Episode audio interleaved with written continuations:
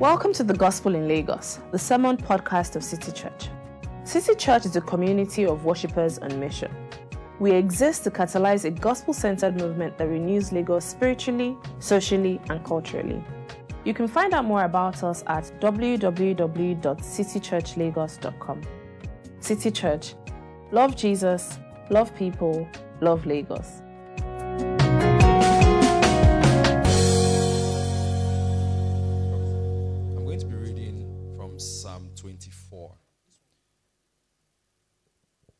After I read, I will say, This is the word of the Lord, and you respond with, Thank you. Psalm 24. The earth is the Lord's and everything in it, the world and all who live in it. For he founded it on the seas and established it on the waters. Who may ascend the mountain of the Lord? Who may stand in his holy place? The one who has clean hands and a pure heart, who does not trust in an idol or swear by a false God. They will receive blessing from the Lord and vindication from God their Savior. Such is the generation of those who seek him, who seek your face, God of Jacob. Lift up your heads, you gates. Be lifted up, you ancient doors, that the King of glory may come in. Who is this King of glory? The Lord strong and mighty, the Lord mighty in battle. Lift up your heads, you gates. Lift them up, you ancient doors, that the King of glory may come in.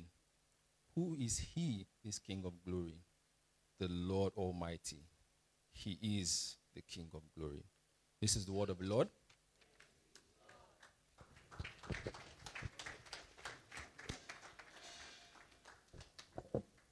Good morning, City. Wow. I, I like to be loud, but um, this is different. Good morning, City Church. You're welcome to Worship Service Mini. You know, there's iPhone Pro Max, 13 Pro Max, there's iPhone 13 Pro, there's iPhone 13, then there's iPhone 13 Mini. This service is our Worship Service Mini.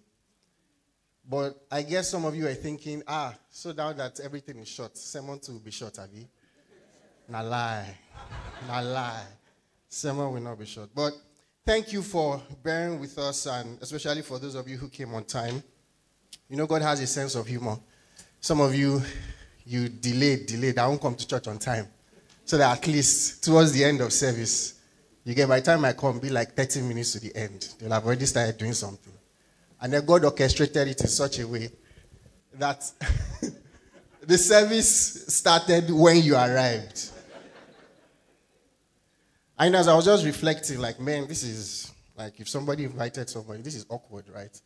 Like, you check this church, ah, they look nice, they look really great. Let me come for service. And then you see people walking around in front here. But then I remember, like, hey, guys, we're the people that had a rat crawl down the curtain in our service. If you can't remember, um, all you need to know is that we are here today, right? So we'll, we'll survive this. But we're happy to have you. Um, today we begin a new sermon series. If you if you missed um, the last couple of weeks, we're happy to have you. Um, and for those of you who stopped inviting people because of the last sermon series, you can now start inviting people again. And we're starting a new sermon series today that we've titled As It Is in Heaven. In the Lord's Prayer, when Jesus' um, disciples asked him, Lord, teach us to pray.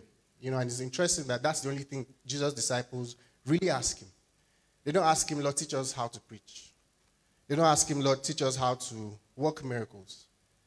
They say, Lord, teach us how to pray. In other words, there was something about the prayer life of Jesus that was like, man, this guy, this is something to learn. This is something to know.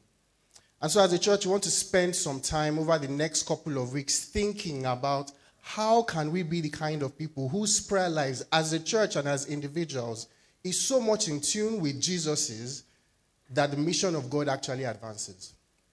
And so in Matthew chapter 6, verse 10, when Jesus begins to instruct his disciples on how to pray, he says, Your kingdom come, your will be done on earth as it is in heaven. And you know, in other words, it means that sometimes there is a gap between God's will as it is in heaven and God's will as it is on earth. And the people who bridge that gap by the Spirit of God or by the help of God are people who have been taught how to pray or who know how to pray as Jesus would. And so I pray that at the end of this series, by God's grace, in our lives, in our church, in our world, in our work, all the places where we find ourselves, that His kingdom will come on earth as it is in heaven. Let's just spend some time to just pray and ask the Lord to do this for us. Lord, we ask this morning, we want to learn. Lord, we want to be like the disciples who learned how to pray because there was something about your prayer life that wasn't just ordinary. There was something about your prayer life that wasn't just repetitive of words. There was an intimacy, there was a vibrancy, there was a contact between heaven. Lord, there was something that was evident in your ministry that this person has been with God. So, Lord, we ask that at the end of today's sermon, but Lord, also at the end of this series, that Lord, your kingdom will be done on earth in City Church as it is in heaven. In Jesus' name we pray. And so, as I was thinking about today's sermon, um, I started thinking, I, I was reminded about classic pieces of Nigerian literature. If you, if you haven't, if you didn't do literature, you don't like literature, sorry, but just tune in. Um, so some of you might know poems, some poems by people like J.P. Clark, um, who wrote about Ibadan and all his rusty roofs. Um, maybe Wole Soyinka. Wole Soyinka's writing is, if you don't understand it, it's not that you are not smart. It's just that all of us don't understand it. right? There's only one poem of Wole Soyinka that I've ever read that I understood. But that's poetry. There are novels. Um, novels, Chinua Achebe, Things Fall Apart, A Man of the People, that was written just a couple of weeks before the, um, civil, uh, before the first coup ever happened. And like when he, his book came out and the coup happened, like the, the, federal government actually sent soldiers to go and arrest him because it was like, did you know about this thing that was going to happen? Um, there's Buchi Emecheta, Joys of Motherhood, Second Class Citizens, those kinds of really classic works of Nigerian literature. But most of us don't think about plays. Plays. We just go to um, what's that place where we go and watch and watch the play, right? And yeah, culture you get, and we just forget about it. But there are some really classic works of Nigerian literature in plays, like the Trials of Brother Jero by Wole Soyinka like if you're a Christian, you should actually read that one because all he does is just show how Christians or churches used to prey on people's intelligence. Well, there's one that virtually everybody knows, virtually everyone. It's written by a guy called Ola Rotimi. And the title of the play is The Gods Are Not to Blame.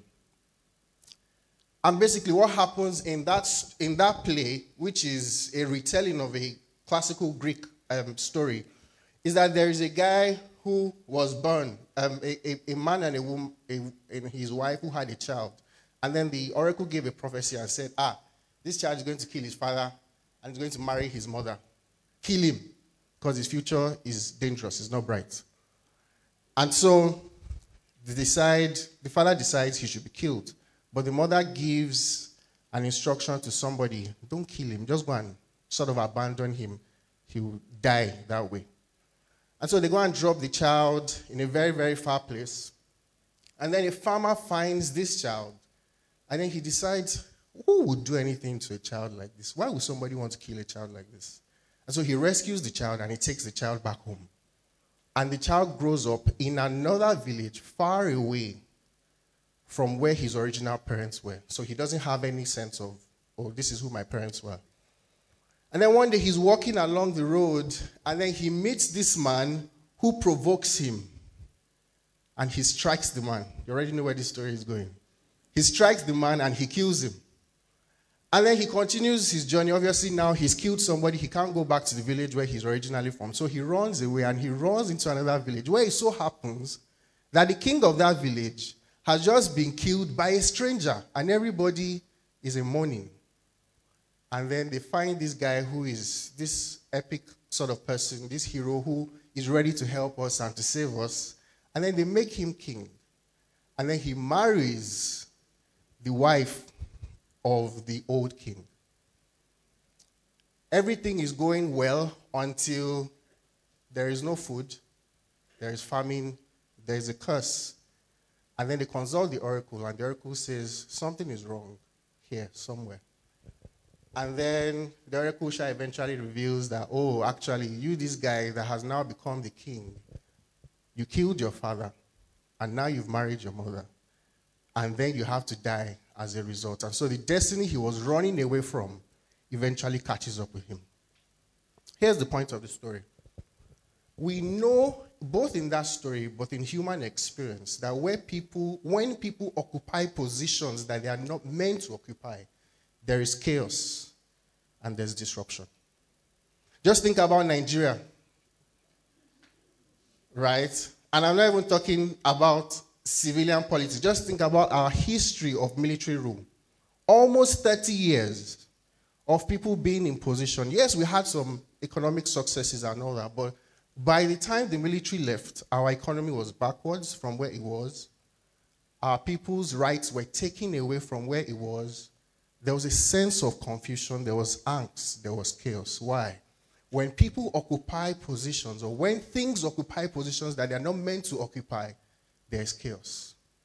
And when we look at this passage today, really, that's all the psalmist is saying. This whole psalm is about who God is and who other gods aren't. And the psalmist is at pains to sort of show us to see that when God is king, who is glorious and who occupies his place, there is flourishing. But when we put other things in the place of God, false gods, when they occupy the position that God is meant to occupy, there is chaos. And so today we'll be considering the sermon called Dethroning False Gods. Because when you think about your life and when I think about my life, I see that, man, there are things that are occupying places where they shouldn't be. And as a result, there is chaos and there's confusion. And I pray that by the time we are done today, the false gods in your life, the false gods around us will be dethroned in the name of Jesus. So, how do we dethrone false gods? We identify their false claims, we reject their false promises, and we destroy their strongholds. How do we dethrone false gods? We identify their false claims, we reject their false promises, and we destroy their strongholds. Let's look at the first one identify their false claims. Have you ever played a game of comparison or bragging? Some of you might remember in secondary school, there was this sort of way of people, the way people used to address each other, where you'll be bragging about things that you have done as though the other person that you're bragging against isn't there, but you're sort of saying who you are and, and the kind of person you are. Or maybe in if you came from a polygamous sort of background, or if you watch Fuji House of Commotion, you know that there are the different wives, and then somebody's just singing, "My husband slept with me last night." Somebody else is not. And the whole point is not that, the whole point is this person can actually hear me, but I'm actually saying these things in such a way that they see their own emptiness and their own foolishness. That's what's going on when you look at verses 1 to 2. In verse 1, it says, The earth is the Lord's and everything in it, the world and all who live in it. There's a proverb in Yoruba language that says, the person who owns the slave owns the slave's goods. No matter how rich a slave is, if he likes, he should be a billionaire. As long as there is somebody else that owns him, that person owns, owns all that the slave has. And the psalmist is sort of saying that here. He says, Everything that is in the earth has been made by God. And so everything that is in the earth belongs to God. And so we see that God hasn't just made the world and has sort of departed, but God also sustains and owns everything in the world. But in verse 2, the psalmist continues, and now he's bragging not just about what God has made, but also how who God is in comparison to other gods. He says, For he founded it on the seas and established it on the waters. Think about that for a minute. It seems very simple, but actually, it's more complex than it actually is. He founded it on the seas and established it on the waters. I remember, I don't know if you have a friend like this. I remember a lady who came for um, service, visited us a couple of months back. And you know, we were talking after ourselves, oh, thank you for coming. What do you do? I'm doing a PhD. Like, wow, really? In what? Molecular biology. Um, how old are you again? I'm just 26. You know how people sort of drop things that is like, this is huge, like this is great. And it's just sort of casual. That's what the psalmist does here. God founded it on the seas and established it on the waters. When last did you create something and you dropped it on water and sustained it? You know, for those of us who are sort of familiar with Lagos or places like Dubai, it's not, it's not extra because, you know, you see all the land that we've sort of reclaimed from the sea, right? And now we founded all these things. But actually, the difference is that all these people, human beings, work with what has already been made. God works with what doesn't even exist at all.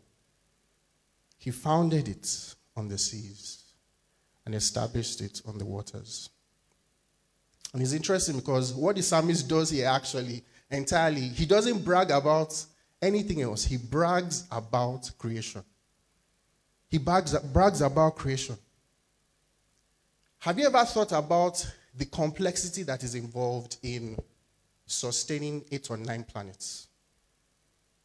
In just ensuring that all of them stay where they are meant to be. Okay, forget about the planets. Have you ever thought about the complexity involved in sustaining one planet? That the stars have never sort of, there's no light today. Or the sun is now dropping, hanging. That we are just close enough to the sun to be warm, not too close to the sun to be burned by it, but not too far off from the sun to die of cold. God sustains all of creation by his very word.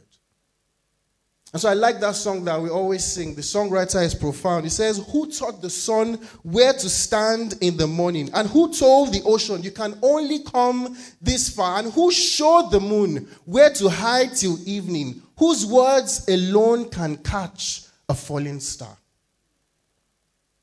We serve a glorious God, friends. You don't need to see everything sort of working out well in your life. All you need to do is wind down and look out and be like, wow, this world exists. This world hasn't fallen apart. The Atlantic Ocean hasn't sort of come to meet us here in Lekki and just flooded us over. It stays where, it means, where it's meant to stay. Oh, yes, sometimes it extends its boundaries, but then it goes back. Who does all of that? Last Lasma?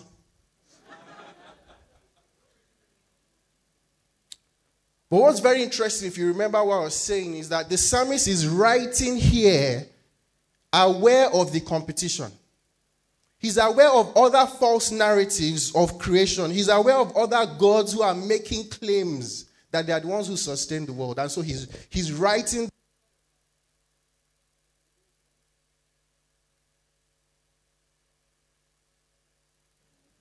Am I back? Thank you. So let me just quickly walk through two, two of such. One is the one he's directly confronting. There's a Babylonian myth called the Enuma Elish, and it's a, it's a creation account of how the world came to be. And basically, the world came to be when the water gods were fighting. And so there are these water gods who were fighting, and then they things don't go well. They give birth to a son who wants to sort of upstage his parents, and so they cast him and banish him away. But then this junior god now goes and parleys with other gods, and then they strike a deal and say, if you empower me and I defeat these people, we can all rule together. And so this person fights against the other water gods, And then he conquers. His name is Marduk. And, and how does it so happen that the world comes to be? Because he has conquered the water gods, he now separates them and says, Oh, this one is on top. You, this or that one, go and stay here. And so the world only happens as a result of happenstance. There was no order, there was no thought, there was no reflection, there was no concept given to actually creating the world. The world just happens because I happen to win a war between the gods. But then there's another one, and this one is in Islam. And even though it's very, very close, you see the similarities. I'm going to read to you a, a, few verses from the longest chapter in the Quran. You see some very similarities to Christianity. You also observe a significant difference. So this is chapter 2, verse 34 to 36. It says, When we told the angels, bow down before Adam, they all bowed. But not Iblis, who refused and was arrogant. He, he was disobedient. We said, Adam, live with your wife in this garden. Both of you eat freely there as you will, but do not go near this tree, or you will both become wrongdoers. But Satan made them sleep and removed them from the state they were in. We then said, Get out, all of you. You are each other's enemy. On earth, you will have a place to stay and livelihood for a time. Doesn't it sound familiar to the Christian narrative? So God gives certain instructions and then they don't actually obey the instructions. But here's the key difference they only happen to go to the earth because they were banished from the presence of God. In other words, the earth is the result of a mistake. One says the earth is the result of mere chance. I won a war between the gods. The other one says the earth is the result of a mistake that was created by human beings. The Christian narrative says actually the earth was intentional, created by a divine sovereign God who orchestrates all things to fulfill his purposes. And even though we sin as human beings, we cannot frustrate his counsel. False gods make false claims. And you might be here and say, wow, that's um, yeah, that's that's good to know. I shouldn't worship false gods. But the truth, friends, is that even though we may not bow down physically before false gods, we bow down in our hearts to false gods. Tim Keller, a pastor in the US, says an idol is anything more fundamental than God to your identity, your happiness, your existence. And when you think about that, you suddenly see that men, they're idols in my own life. Maybe I'm not worshiping the tree. Maybe I'm not worshiping the things that sort of exist, but what are the idols in my own life? What are the idols that are lying to you now? You see, our idols make false claims to us. They tell us we exist to work, we exist to make money, we exist to have families, we exist to eat for some of us. They make false claims. But here's the thing have you ever seen a picture or a statue of an idol? An idol is always surrounded by food. There is something that it needs to feed on to sustain the worshiper. I used to work in Lagos Island, and so every morning, well, not every morning, but often you see you sort of be driving at junctions. And some of you know this on, in different places where you live, and then you see a calabash there you know, with food inside for the God so that the God can give me what I want. And many of us, we have offered the things that actually God has gifted us with on the altars to these idols. So maybe some of us, we have offered our children on the altar of work so that we can appease the idol of success. Maybe we have offered our priorities on the altar of progress so that we can achieve status and symbol. Our idols always take from us. They never give, they always take. But the other thing the Bible shows us about idols is that idols also decreate those who worship them. In Psalm 135, verse 15 to 18, he says that those who worship idols, these idols of the nations, they are silver and gold, they are made by human hands, they cannot see. They cannot hear. They cannot speak. And then he ends in verse 18. He says, Those who worship them become like them. Haven't you seen in your own life, but also maybe in the lives of those you loved, how this person becomes less and less of a human being because they've given themselves over to seek something else apart from God? Idols decreate. And it's interesting in this passage that all the psalmist is talking about in verses 1 to 2 is really just creation. He doesn't talk about other areas of God's magnificence. He's talking about creation. And I think there is something here that part of the reason why idolatry flourishes so much in our lives is because we don't pay attention to the glory of God in creation. And really, that's how our world is sort of constructed, right? There are tall buildings everywhere, so you can't see. You're surrounded by bridges, right? You're surrounded by things that people have made. And so every day, the world around us is screaming to you, How great thou art! How great thou art! How great thou art! There is nothing that we cannot do, but actually, the more we ponder God's glory and goodness in creation, the more we see ourselves as the small people that we really are. Can I encourage you? Maybe some of you should just actually just step out of your house at night and just look at the stars and just say, like, man, I didn't create this. I didn't make this. God did. Maybe some of you should pay more attention when you fly in your airplane. Don't shut the windows, just look out again. And just see that there is actually no glue that is holding these white things together. It is standing there by itself. God made all of that. Idolatry flourishes where we don't see the greatness of God in creation. But also, idolatry flourishes where we don't think about our own finitude and uh, infinitude and limitness. We don't think about how limited we are. How many times have you sworn that I will not forget this thing? You make a promise on, don't worry, I won't forget, I'll be there. I'll send this thing at 2 p.m. I'll call you at 3 p.m. I'll do this, and you forget. And how do you respond? You're like, oh, how could you? How couldn't you? Like, really, who do you think you are? We are limited human beings. And every time we sort of think of ourselves as greater than we are, idolatry flourishes in our heart because we see ourselves as omnicompetent, right? I'm the one who can do everything. I'm the one who is gifted. As though you gave yourself all of these gifts and God didn't actually deposit it in you.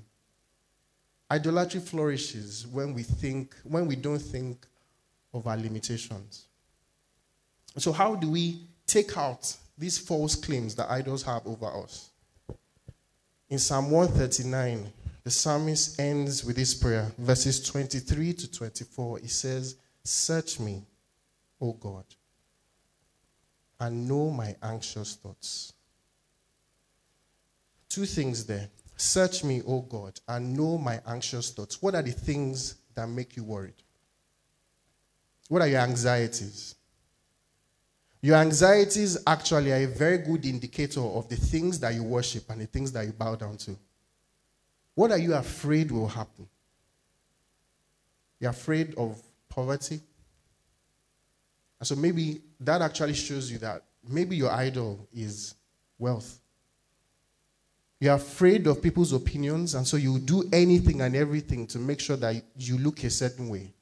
Maybe your idol is bowing down to people's opinions. What are you afraid of? But then the second thing the psalmist does there is to say, Search me, O God. Even when you think and other people think about you, there's only, a, there's only so much that you can know about yourself if God does not beam his searchlight upon you and he searches you himself. And that sort of fits into the entire theme of this series. We go to God in prayer and say, God, search me. God, search me. Reveal my heart to me. Reveal my motives to me. Seriously, friends, you have lived with yourself for 30, 40 years. And every day, people tell you things about yourself that you don't know. How do you think that you know all the things that are in your own heart? The psalmist comes for God, says, Search me, O God. It is in the place of prayer that God searches us. it is in the place of prayer that we identify these false claims and we say, God, I give it up. These false claims of idols, these false claims of things in my own heart, I give it up and I'm surrendered to you. But the second thing we must do is that we must reject their false promises. Reject their false promises.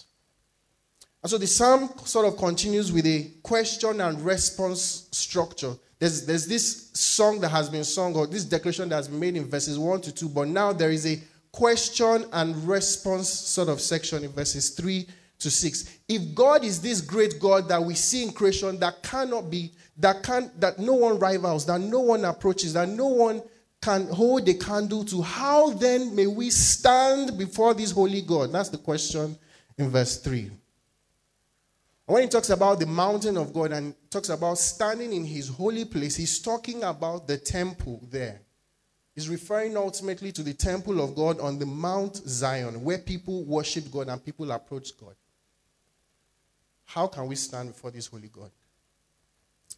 I don't know if you've ever been in this sort of shoes where I remember when I eventually had to meet the, the man who is now my father in law. Pay attention, those of you that are married. How do you visit your father in law? How do you visit somebody who is um, sort of this very important dignitary? The good thing was, here's where it's good to watch Nigerian movies. I had watched Nigerian movies, so I sort of, you know, seeing what will happen. We sit on different chairs, and then we interview me and ask questions. So I was ready for that. But then what I didn't know is that there was a way to appear. There was a little way to look. And so the man, me had told me that I want you to meet my dad today and all of that. So I think I just sort of appeared casually.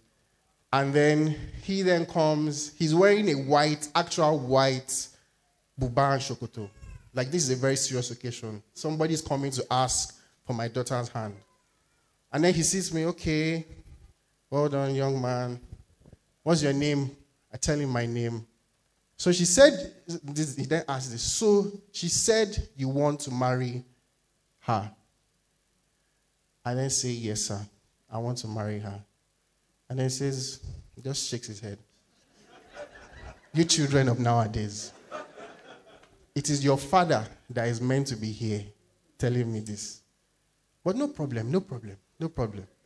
And then he goes on, he asks me, fortunately, fortunately, he knew my dad. So, oh, okay, okay, okay. And then he then asked this question Are you serious? I said, Yes, sir. Because I'm going to pray a prayer now. And this is the only time I will pray this prayer. I must not pray this prayer again. Do you want to go and think about it? Say, No, sir. No, sir. We're serious. And so he prays for us. There is a way to approach someone that you want something from. And that's what the psalmist sort of shows. The question is, so, okay, so, so, wow, this God is great. This God is grand. How do I then approach him? Verse 4 says, actually, you must come before him with clean hands and a pure heart. Like, wow. I don't have that. What else? It says, um, okay, if you don't have that, but shall don't trust an idol and don't swear by a false God. And when the psalmist presents this, he's saying ultimately that those who come before God must come with clean hands and a pure heart. Both your actual actions and the things that you intended with your actions must be pure. How many times have we said to people, ah, don't judge me by what I did, judge me by what I wanted to do? And the psalmist here is saying, no, no, no. Both your actions and your motives need to be pure to stand before God. Verse 5 says, If you are able to do this, there's a catch. You will receive a blessing from God and vindication from God, your Savior. The only problem, I don't know if you've met you lately, the only problem is that we don't have pure hands and a pure heart. It's sort of like going to your in law's house, like me. Except that this time, it's not just that you didn't dress well, it is that you actually don't have any clothes. And if you know the whole logic of that visit, it is to show yourself as the kind of person who has the potential. So it's not just what you are today, it is also what you can be in the future. To show yourself as the kind of person who has the potential to both take care of yourself and take care of their daughter. And what the scripture is basically showing us is that nobody has that. Nobody has that. God promises something. But the truth actually is that the reason why we don't have the pure hands and the pure heart is also that our idols promise us something. They promise us a certain kind of vindication. And when he talks in verse 5 there, that those who, who go to God will receive a blessing and receive vindication, what it means is that they will receive the ability to be justified or the ability to stand right in the presence of the other person. And if you think about the idols and false gods in our lives, they tell us that there's something else that can justify us. They tell us that there's something else that will make us stand right in front of other people or appear right. There is a blessing, there's a promise that awaits us. And so if you advance in your career to sort of justify those things that you've made, the only thing that is available is for you to blow. Or to achieve the kind of vindication that you want from those around you in your family because of the kind of kids you have. Your kids must look a certain way and they must be well behaved. Our idols are always telling us that there is something that will justify us. But you see, the, the problem is that they mistreat us because they misdiagnose the problem that is wrong with us. Our problem is not that we don't have things, our problem is that things have us. And so in Luke 18, verse 22, this young man comes to Jesus. He's called the rich young ruler, and he says, How can I achieve eternal life? And Jesus basically says to him, Have you done this? Have you done this? Have you done this? And he says, Oh, yes, I've done all of these things. And then Jesus says, Oh, okay. So go and sell all your property to the, and give to the poor and come and follow me. And the Bible says that he went away sorrowful and sad. Why? That whole episode was to show that it wasn't just that he had things, it was that his things, his property had him. And every time, friends, that we follow the false gods or the idols around us, it actually shows that our problem is not the things that we don't have, it is that the things that we are chasing and looking after have us. No pure hands no clean hearts, and so no commitment to God. And so, how do we get here? If you're Nigerian, you've seen the Ariel adverts, right? Or the hypo or Harpic, but they're all the same. There's a video that is shown to you of somebody's toilet that was dirty, and then they say, Oh, use this product. And then when you use this product, actually, your toilet will become clean. And so you go and buy it. And then you try it in your own toilet. And it never works. Well, it depends on how dirty your toilet is. It never really works, actually. But actually, the cleanliness that we get from God is not like that. The cleanliness our idols promise us is that, like that. It promises us oh, we'll look a certain way, we'll be clean, we'll be presentable to others, but actually, no. The cleanliness that we get from God actually is not like that. And so, how do we get this? Remember, God dwells on a holy mountain and he comes as king over his people. And so in the Old Testament, God sort of told the people that the only way they could approach him was by offering a lamb or an animal to die in their stead. And so that was how they could approach him. That lamb would die in their place and take away their sins. And that was how they could be with God. You could call that animal, that lamb, a lamb of God. And so, all through the Bible, animals needed to be killed every year and presented to God again every year and sort of killed again every year. And that was how you were able to approach God. The only problem is what then happens if the temple no longer exists? Or what then happens if you are no longer offering animals? Eventually, we come to Isaiah chapter 53, where we are told that there is going to come a lamb that will be slain and that will die in the stead of God's people so that he would then take away the iniquity and the sins of God's people. But actually, the story of the Bible is that that doesn't happen for many years until we come to John chapter 1. And there's this man who is walking, And John the Baptist then suddenly tells other people, hey, look at this person. But of all the ways to describe this person, the person of Jesus Christ, he says, Behold the Lamb of God that takes away the sins of the world. In other words, this was not just somebody who was just going to live and sort of go his own way and be an example to us. This was going to be somebody who would actually die in our stead and take our place and give us access to God. So that those of us who don't have clean hands and a pure heart can now stand before this God. But you say, oh, what if this person's sacrifice isn't actually successful? Well, the Bible tells us in Matthew that when Jesus died on the cross, the veil is rent in the curtain as though to say, all who want can come in. When you believe in this person, it is no longer by what you can accomplish by yourself. It is no longer by what you can think up by your own accomplishments or your own achievements or your own works. It is all by what he has done. And so, if you're here this morning and you're wondering, man, I don't have a clean hand, I don't have a pure heart, the good news is Jesus had clean hands and a pure heart. And he went and he died in our stead, and he becomes the Lamb of God that then takes away all of our sins so that we can come boldly before the presence of God and have access to him. And so that all the false promises that our idols actually promise us and give to us, we can dispense with them and actually have the blessing and the vindication from God. But it's interesting, friends, that verse 6 says, that the people who get this blessing are those who seek Him, who seek your face, the God of Jacob.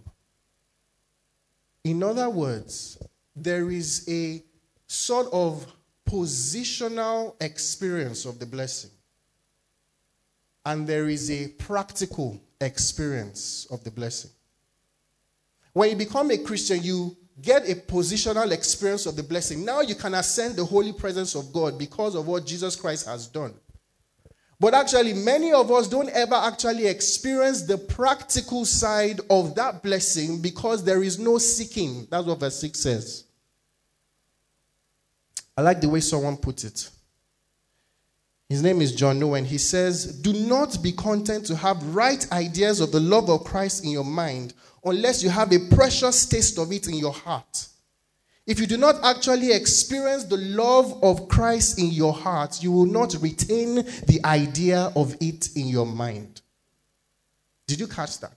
If you do not actually experience the love of Christ in your heart, you will not retain the idea of it in your mind. And so the truth is, the reason why many of us do not actually experience the love of Christ in our heart is because it is still here in our minds. It is still here combating the false promises of the other gods, the idols that we are trusting in. And it is in the place of prayer that we say, God, make this thing real to me. I want to seek your face. If you've ever been in love, you sort of know what this is like, right? It is not just okay for the guy, well, if the guy says yes to you, but actually it's the ladies that say yes to you. It is not just okay for the babe to say yes, there is actually an experiential side of that yes that you get. There is the seeking of the person's face. There is the going on dates every time. There is the text messaging and all that. There is the constant calls. What are you doing? You are seeking the person's face. I have the blessing, I have the connection already, but I want to experience the richness of that connection. And the psalmist here is saying that those who get that blessing, those who experience that blessing, are those who seek the face of the God of Jacob. Are you seeking God's face, friends? Are you actively rejecting the promises of other gods? And Are you coming before God in prayer, seeking His face, and saying, God, I want to know you. I want your love to overwhelm my heart. I want it to flood my heart so that it actually drives my life. We must reject the false promises. Well, lastly, we must destroy their strongholds. We must destroy their strongholds. I don't know if you have friends like my good friend Toki or my wife, where you're sort of talking, you're having a conversation, And maybe it's like Toki's, oh, this sermon, what do I do? What do I talk about? Okay, you can do this, you can do that. And then all of a sudden, he just talks about something that is OP, off point. Just be like, so that money, eh, like which money? I thought we are talking about sermon. That's sort of what's happening in verses 7 to 10. We come to these last four verses, and all of a sudden he's talking about gates and ancient doors. And you're like, wait, wait, wait, wait, slow down. I thought we are talking about creation and approaching God. But actually, the psalmist is making us see that false gods are not just content to give us false claims, they're not just content to give us false promises. What they ultimately want to do is to create strongholds. They want to create strongholds in our lives. What's a stronghold? A stronghold is a pattern of thought or a recurring situation that aims to hold you captive so that you do not live as God has intended. Let me say that again. A stronghold is a pattern of thought or a recurring situations that, that, that aims to hold you captive so that you do not live as God has intended. This is ultimately the aim of false gods. And some of you already know this as I'm speaking about your life. Some of you know marital strongholds that exist. You have sought counseling, you have prayed, you have fasted, you have talked, you have apologized, you have done different things, and yet you still keep coming back to this point because there is a recurring pattern of thought or a recurring situation that seems to hold you captive. Some of you in your families, there are emotional strongholds. You say, Oh, this is how we are in our family. We're just, we're just passionate. We're not angry, we're just passionate. Why? A recurring pattern that says this is actually how you address situations. We're not abusive. I'm just a, I'm just a, you know, I'm an eager lover. Emotional strongholds. Some of you, they are sexual strongholds. You've sought counseling, you've prayed, you've asked, you've done different things, you've gone to different places, you've detoxed, you've and yet you still keep coming back to the porn. You still keep coming back to the unrestrained sexual appetite. Strongholds. How about corporate strongholds? And we say, oh, this is a is a very um, driving work culture. You know, we're just very, very eager in the things we do, but actually you are you backbite and you cheat and you sort of take advantage of others. Or maybe even in politics in our country, how is it that every time good people get into office, but they're never actually able to do anything? Strongholds. Strongholds occur because a false God has been worshipped and placated, and that false God has now held people in grip so that they actually do not become all that God has designed them to be. How do we destroy strongholds? Well, we don't do it by ignoring them. And I think that for many of us, that's sort of what we do, right? We just, I refuse to see evil, hear no evil, see no evil, speak no evil. I just sort of go on my own way. We don't do it by ignoring them, we don't do it by negotiating. And so some of us, we sort of negotiate that, oh, no, just this small part, just do this small thing so that I can have my own peace and do my own thing. We don't do it by ignoring them. We don't do it by surrendering, sorry. We do it by destroying them. If you look at verse 7 to 10, what does it say? It says, Lift up your heads, O ye gates. And, and commentators tell us that what's happening at this point is that two priests are sort of exchanging to themselves. They are sort of reminding themselves of the greatness of God in the face of battle. And they're saying, Lift up your heads, O ye gates, and be lifted up, you ancient doors, that the King of glory may come in. And says, Oh, who is this King of glory? He says, The Lord strong and mighty, the Lord mighty in battle. Verse 9 says again, Lift up your heads, O ye gates, and be lifted up, ye ancient doors, so that what may happen, that the King of glory may come in. In other words, strongholds aim to prevent God from taking his place and exerting his rule. But by God's grace, every stronghold amongst us in our lives today will be destroyed in the name of Jesus. How do we destroy strongholds? The first thing, A, acknowledge their existence. what you see the psalmist doing here in verses 7 and 9 is he's saying, There are ancient doors. There are gates that need to be broken up. Acknowledge their existence. Don't just sort of look around and say, Oh, this is who we are. You ask yourself, Why has this thing been recurring in my family? Why has this thing been a recurring decimal in my life? In other words, be spiritually discerning and say, no, no, this thing is not what, is meant to be. Acknowledge their existence. But the second thing is that we must combat them with spiritual intelligence. Combat them with spiritual intelligence. In other words, you replace the lies of your of the strongholds, or you replace the lies of the false gods with the truth of God's word. Look at Second Corinthians chapter 10, verse 3 to 5 in the King James. 2 Corinthians 10, verses 3 to 5. It says, Though we walk in the flesh, we do not war after the flesh. Yes, next verse. For the weapons of our warfare are not carnal, but mighty through God to the pulling down of strongholds. And verse 5, it says that we cast down imaginations and everything that exalts itself against the knowledge of God, and we bring into captivity every thought Bring into captivity every thought. Bring into captivity every thought to the obedience of Christ. You take the lie of the stronghold and you compare it with the truth of God's word, and you say, I combat that lie with this truth. I combat that lie with this truth. In other words, renewing your mind. So you acknowledge, you combat, but you confess the truth of God's word. And here, many times, friends, confession is integral to accomplishing victory in the spiritual life. And I know many of us have, oh yes, people sort of confess things and you know, you are not on board with that. But the truth is that when we are confessing the truth of God's we are not creating victory, we are reminding ourselves of victory that has already been accomplished.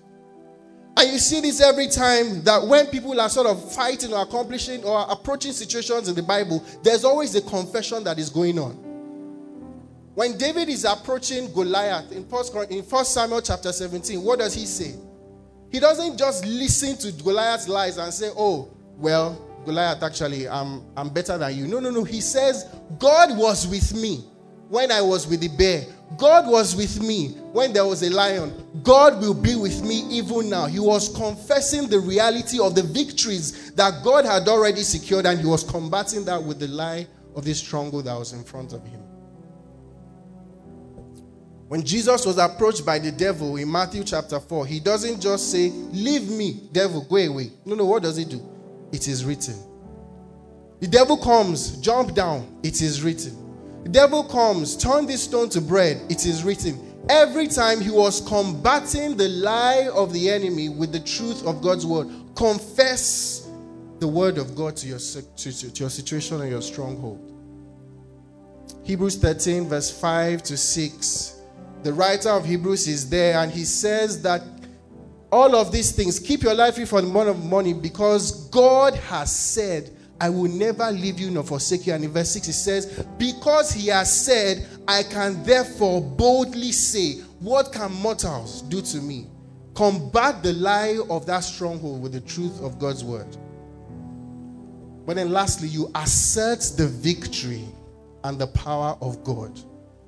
Look at our text again, verses 24, um, verses 8 and 10 of chapter 24. It says, Who is this King of glory? The Lord strong and mighty, the Lord mighty in battle. Verse 10 again, it says, Who is this King of glory? The Lord Almighty. He is the King of glory. In other words, you constantly remind the gates or the ancient doors, your strongholds of the power of God.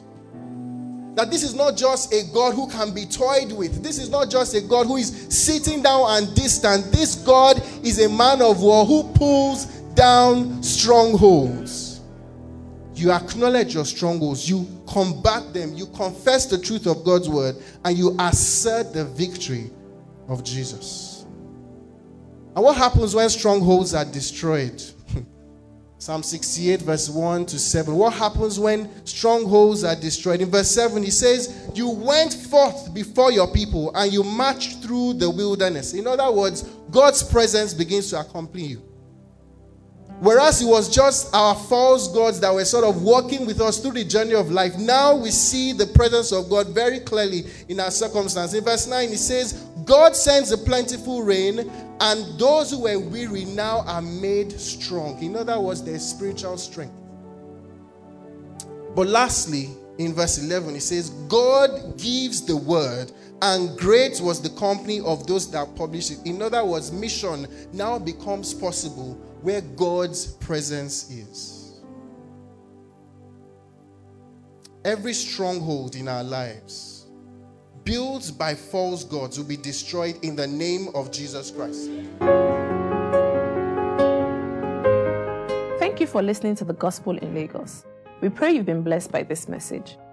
To learn more about City Church, visit www.citychurchlagos.com. City Church. Love Jesus, love people, love Lagos.